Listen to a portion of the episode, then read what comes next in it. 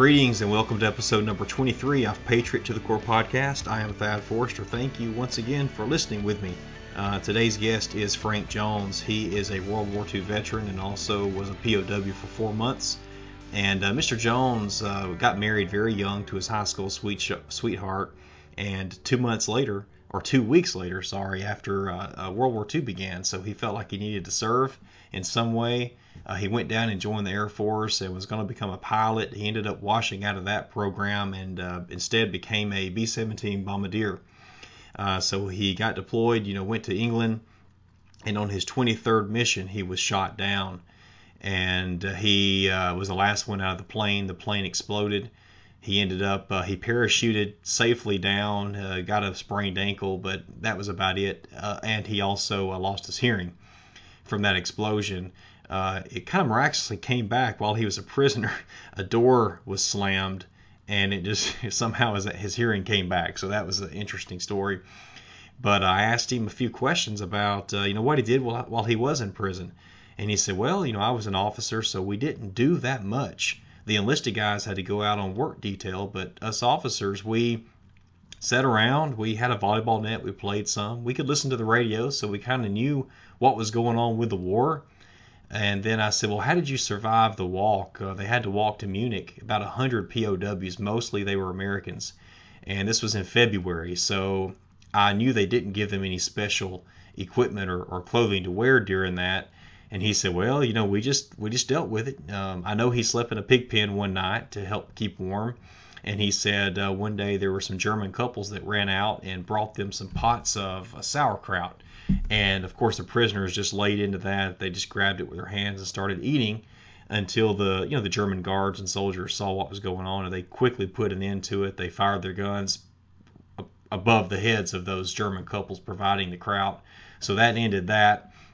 Um, I also asked him what the reunion was like with his family after he had after he came home, and his wife had moved back in with her parents, and so he took a cab to their home got out. She ran outside, saw him, and then she ran back in the house. Um, she ended up coming back out. She, you know, I know that's kind of irrational, uh, but you know, it's very emotional. Uh, after all, I mean, she had been told that his plane had been shot down, so he was officially missing in action, uh, even though most people believed he was dead. Uh, although his wife never believed, at least maybe it, after the first few seconds of shock, she didn't believe that he was dead. And uh, but so anyway, he said that she felt like uh, something was going to happen to him again. That's why she turned around and ran back in the house, frightened. But they ended up uh, just a sweet reunion. He said he could have just hugged the, the daylights out of her. She was so beautiful. And I said, "Well, did you look much different? I mean, did, does that did that scare her? Did you lose a lot of weight?" He said, "No, no, I may have been just a little bit skinnier, but not much." So uh, we we had a a great talk. This is a uh, one of the last re- few remaining members of the greatest generation. And I hope you enjoy hearing from Mr. Jones today. And if you do, please go to iTunes and rate the podcast and uh, share it. All right. Well, Mr. Jones, thank you for joining me on Patriot to the Core podcast. Uh, it's great having you as a guest. I wanted to start and ask you uh, what's you know really what circumstances led to you joining the military. Well, uh, like I told you, two weeks after my wife and I got married, the war broke out, and I thought I better do my duty to the country and went down and joined the Air Force. It took them 15 months to call me into active duty. The, the Army, Navy, Marine complained about this big manpower pool that nobody was using, so they called us in and sent us to college for four months. And we started our basic training and and uh, then we went to Santa Ana, California to be classified, with pilot, bombardier, and navigator, and uh, we took several tests there, and and then they, in much we'd be involved with the Norden bomb site that was very secretive those days. It was very accurate too.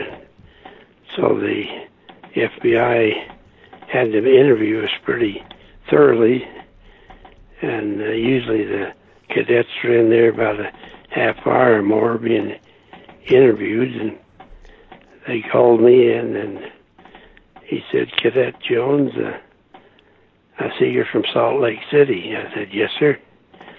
He says, Are you a Mormon? I said, Yes, sir. He said, That'll be all. Thank you. And I came out. The fellows couldn't understand it only took about 15 minutes or less to, to interview me. And then from there, they called me in. Uh, and when you take the test, you list what you like to be pilot, bombardier, navigator. And uh, they called me and said, Cadet, uh, what do you want to be, pilot, bombardier, or navigator? And I said, well, whatever I qualified best for. Uh, you got flight pay if you were in the Air Force, and I was a married man, so I was interested in that too. And they said, well, you qualified for all three of them. What do you want? so I took pilot training and went from there down to Tucson, Arizona, and took my pilot training, and I soloed and everything. And my instructor is afraid of spins, and he took me through a couple of spins. And then after I'd soloed, I tried a couple of them too. You, you, you pull your stick back and kick the right rudder, and you go to the right, then you reverse it to recover. And on my 35th check ride, this uh, colonel says, Cadet, give me a two-turn spin to the right. So I kicked the right rudder and pulled back the stick and, and recovered, and we went around six times rather than two. was he talking to you over the radio? Oh yes. Okay. Well, he's right there with me. Oh, he was with you. Okay. Oh yeah, he's in the back seat there. He said, "Cadet, land this ship."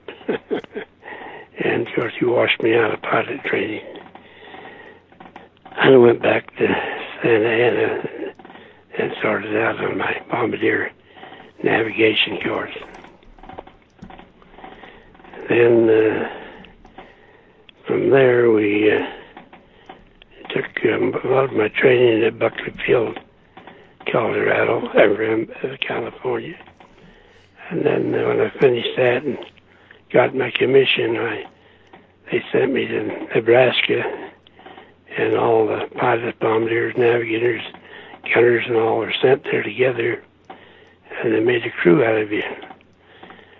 And then from there, uh, we went to Rapid City, South Dakota, to get our final combat training. Then after about three months there, we got our orders to go overseas. Uh, is this the stuff you want to hear?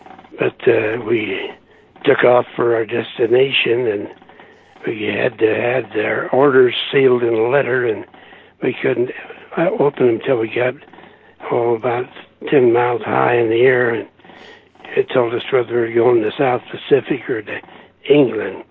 Of course, ours we went to England, and uh, we landed in England. I was in the 725th Bomb Squadron, and that was B-17th Heavy Bombardment. And uh, from there we flew our missions. Uh, our very first mission uh, was to Leipzig, Germany. It's kind of deep in, and, and uh, we started a bomb run, and there's a big blast of flak in the left of us, and and a little later a big blast on the right. And I thought, boy, these gunners are really off. And all of a sudden they they filled the gap there. and we got shot up pretty bad, and we lost about five of our planes there. And we dropped our bombs and went on home. And the next morning, as we go to our briefing early in the morning, what our next mission was is it was back to Leipzig, Germany again, we'd missed our target. so that was kind of thrilling. But we did hit the target that time, and and they had certain missions they called shuttle bombing. You'd take off from England and bomb Germany, and land in Russia. Russia was our ally then, so the target was pretty deep in Germany, and we got shot at pretty badly over the target and lost one en- engine. So we had to drop out of our formation, and our fighter escort says, oh, "I'm sorry, big brother, but we can't fly that slow. You're on your own." And uh, I said to Jack, uh, who was our navigator, I, I was a bombardier navigator, mainly bombardier. And there's two kinds of pilotage.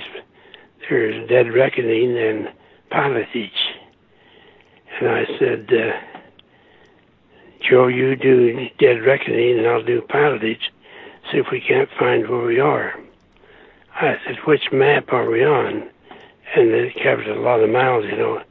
He says, I don't know. so uh, we just flew by ourselves, and our Jack uh, spotted this little airfield in this country town there, and so he flew over the little town and firing red, red flares, and and we he landed that great big B-17 little airfield, and all the Russians came running out with pickforks and clubs and guns and surrounded us, and we couldn't make him understand we were Americans. And our co-pilot, uh, Neudorfer, was from German descent, and he could speak German. So he told them in German we're Americans. And they said, "Oh, Amerikanskis." And so after that, we were heroes. They took us in and uh, had a big banquet uh, that night for us, and there'd be a toast for Roosevelt, toast for Stalin, toast, toast for Churchill, you know, and you know, vodka looks just like water. And the crew knew I didn't drink, and so I'd slip my vodka over to my co-pilot, Neudorfer, Dutch Neudorfer, and they'd tell the little girl to fill my glass again. they couldn't figure out I didn't get drunk, but Neudorfer got so drunk we practically had to carry him to our barracks that night. And they told us to be on this mission if we got shot down, or we'd probably come back from uh, there in a boat through the Suez Canal and all that. And we were sleeping in our tent that night, and in the morning, a general come and opened the flap in the tent and got us out, and they had patched up another old B-17, and we flew that and the shuttle bomb, you go from England to Germany to Italy, then back to England. So we flew in the second leg into Italy and bombed as fast as that. Then from Italy, we flew back to England. So how long were you in Russia at that that that particular time you were just speaking of? We were over there about a, a week at the most. Okay, so when you were when you were landing, you had no idea where you were, right? So what what was going Oh, through that's head? for sure. What were you thinking as you were preparing to land? Well, I, we was hoping that Jack had landed in that little tiny field, that big B-17. So we were, he did, and then we got surrounded by the Russians, and then they found out who we were, and and we were Amerikansky, we he was. So anyhow, uh, after we got to England, we flew a few more missions, and then on our 23rd mission, our target was over Hamburg, Germany. And uh, the B 17s take off first because they're slower. And your fighter escort, the P 51s, would take off later and make rendezvous with you over the target and escort you in and, and out of the target. Well, they never did show up that morning we made a couple extra circles out over the North Sea, and they never did show up. So we went in on our bomb run and dropped our bombs, and the Germans jumped us. And they set us on fire. And uh, Jack, uh, the pilot, gave the bailout order. In the B-17 in the nose there's a there's an escape hatch. You pull this lever, and it's supposed to drop the escape door. We weren't flying in our regular B-17 that morning because they were changing the engine on it, and we had an old one they'd patched up. They called it the Joker, I believe it was. And you'd pull that escape lever, and it'd unlock it, but lock it, but it wouldn't drop it. And the co-pilot went out first, then the, the engineer, and then Joe, the navigator, who's up the nose with me. He got all tangled up, and I put my foot on his head and pushed him out. And then something told me this plane is going to explode. Throw yourself against that escape hatch. And I did. And I could feel my legs hitting the belly of the ship. Then the plane exploded and blew me out. And something told me, don't panic, pull that ripcord, which I did. And as soon as the parachute opened, a big piece of our wing that's on fire just missed uh, my parachute. And then this German plane started turning in to strafe me. And out of nowhere, these two B 51s showed up. One stayed up high and covered him, and he, the other rode him right in the ground, that German fighter, till he exploded. And he came up, wiggled his wings at me, and, and away he went. so I landed, and I So what's going through your head now? Uh, this is what I've been thinking about is about how long were you in the air when you were parachuting down, and what are you thinking about? Do you have a plan, or you uh, just what's going on inside? Well, I didn't have much of a plan then. That you, you don't get much of a sensation of falling when you bail out until you just like you're hanging there and the wind's blowing past you. And then when you get close to the ground, it's like somebody cut the wire and it comes up real fast. And as I put my right foot out to break the fall, I sprained it pretty badly. But and then on the landed, I hid my parachute and got out this escape cap, uh, compass we carried in our flight suit pockets and thought I'd head for Norway. And a big line of soldiers and kids started coming across the field, and they passed over me, and they got about a half a block away, and one little kid spotted me and turned around and pointed me out, and they come and captured me. Were you in an open field?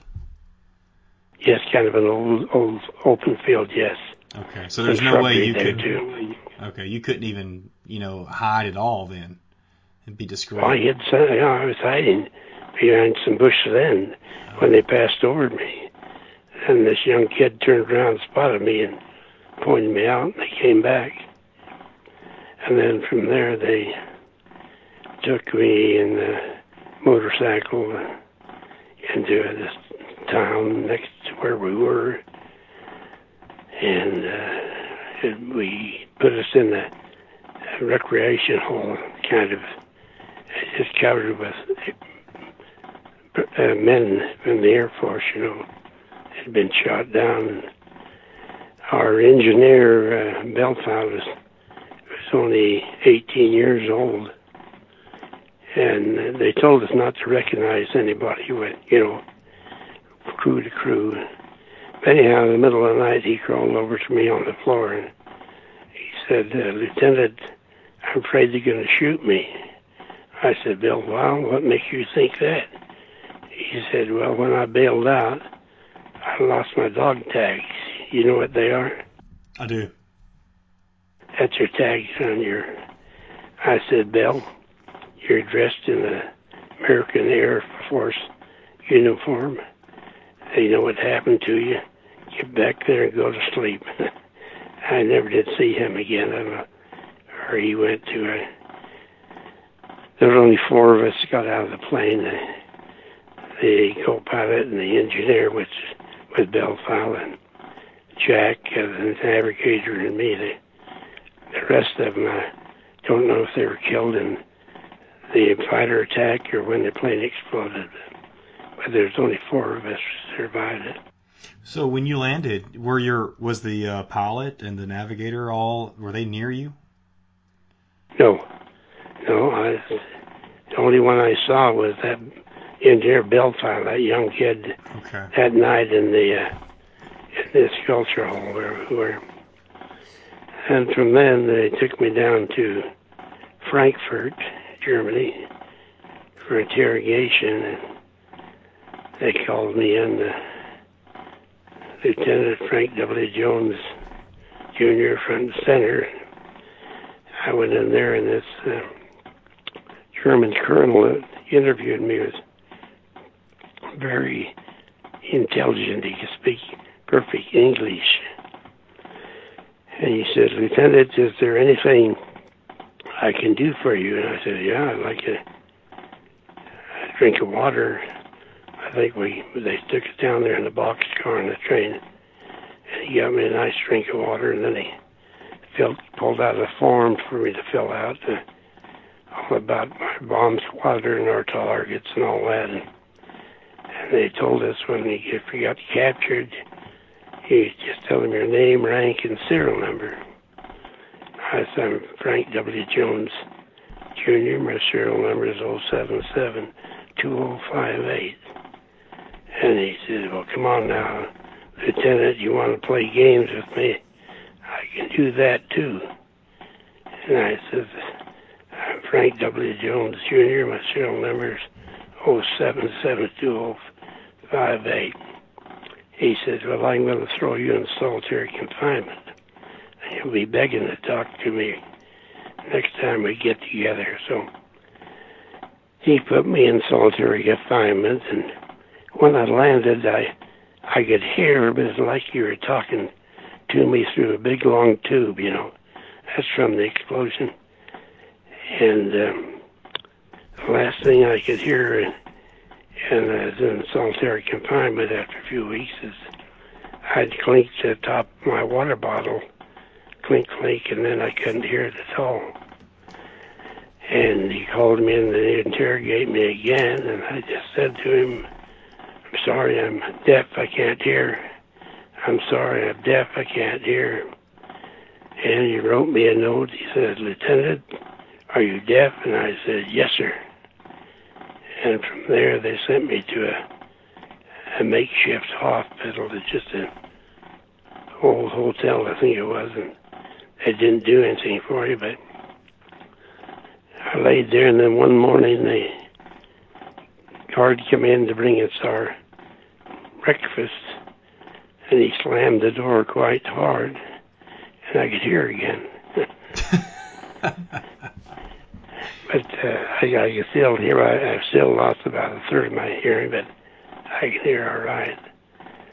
And then uh, from then they took us down uh, Nuremberg, where our prisoner of war camp was, and it, it, right close to a marshalling yard. And it was kind of scary. The, the British bombed at night. They thought it was safer, and of course we did in the daytime. And, you know, see if we're Fourth of July fireworks, why you should be there then. They they come over there and they have the big spotlights and the anti-aircraft guns bursting and all that. Mm. But anyhow, they they uh, General Patton, you've heard of him, old blood, blood and guts. Definitely. Well, his army got close to us there in, in Nuremberg, and they they marched us down to Munich, southern Germany. In fact, uh, it, was, it was kind of a cold uh, uh, Groundhog Day. We were on the march, you know, then. So you're walking. And then he, yeah, yes. About how many miles was it? Well, from uh, Nuremberg to Munich, it's whatever it is, it's several several miles. And uh, and they they'd bed us down in a, a farmyard, you know. And uh, I slept in a pig pen that night. But anyhow, uh, finally we reached our POW camp in Munich there, and and uh, we uh, had uh, mostly soup for our meal, and uh, and maybe some bread that looked like made out of sawdust. And anyhow, this, one morning I was sitting in my bunk with a buddy, and uh, Said the soup was uh, had these little yellow gun gun bonds, bonds of beans in it. I said, "What's that little black spot on the beans?" He says, "Jones, don't you know?" I said, "No." He said, "Well, pick one out and squeeze it."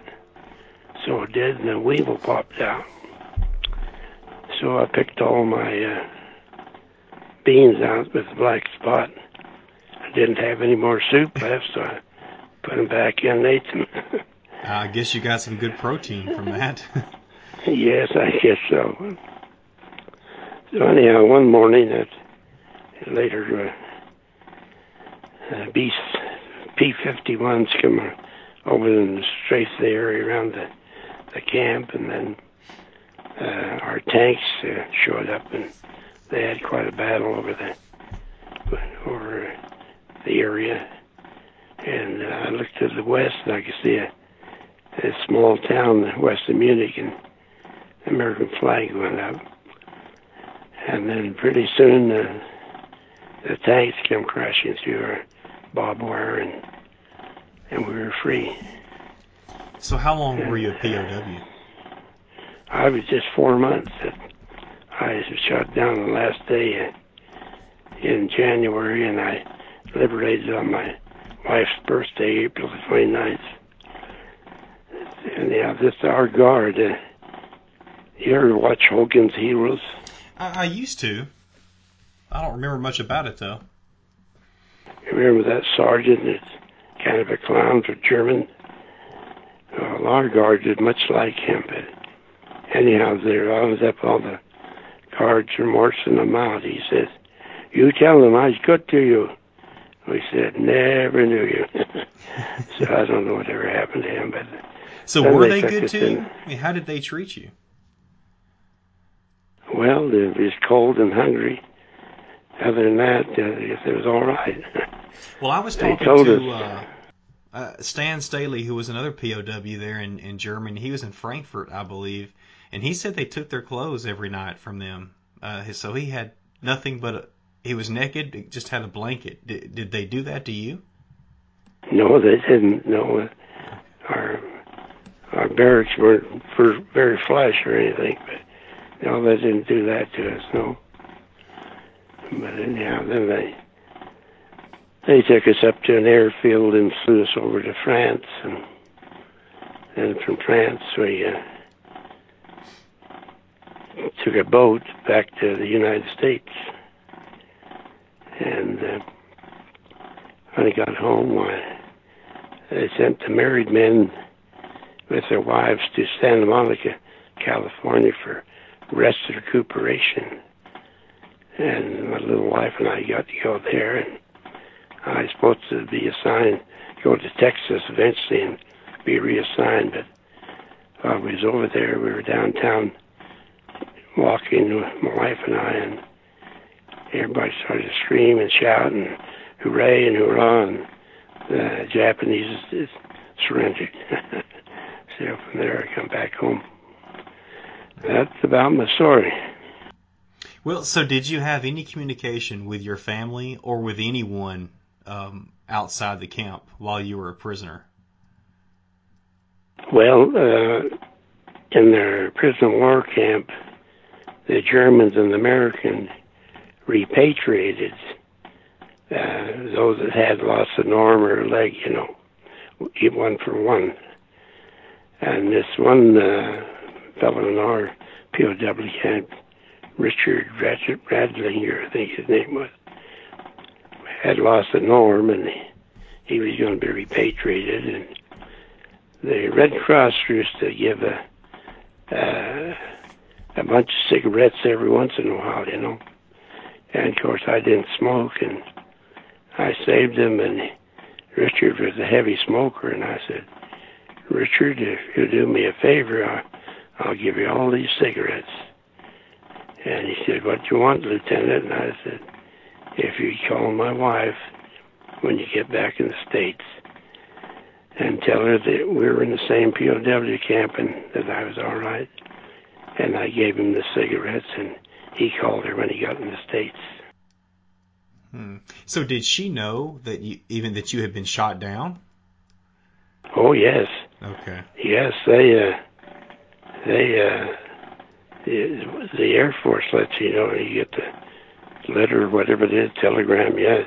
So was was you were you missing in action or what what did they classify you as? Missing in action. Okay. And a little part of this story is my friend that I lived within the block there in Logan, Utah, we played together all the time. He was in air transport, and he and his buddies flew up to our camp to see us uh, one weekend, and and they told him, "Didn't you know that Lieutenant Jones's plane was shot down, and it exploded, and there were no survivors?" And he thought he better write his folks so they could tell my folks. He just lived a block away at uh, Skimpute. And my little wife was, he lived in Salt Lake with her parents, with our son. And she was up visiting my folks that Sunday, and they came down, read that letter to my folks. And my dad says that my wife, Eileen, went all to pieces. They went out into the kitchen and crying, sobbing. And then a few minutes she come back in and said, No, Frank's alive. Just before I went over, we both had our patriarchal blessing. And she said, In Frank's patriarchal blessing, it said he'll return. So that was a comfort to her. Yeah. Yeah, faithful woman. How, how did your dad yes. take it? Well, he was very pleased too when she said about that patriarchal blessing that we that uh, we hadn't had, you know. That we were pretty sure it got. I'm not sure when when they first read that letter to him. That's with my mother. But that's about the story. Well, how did you hold up mentally uh, while you were a prisoner?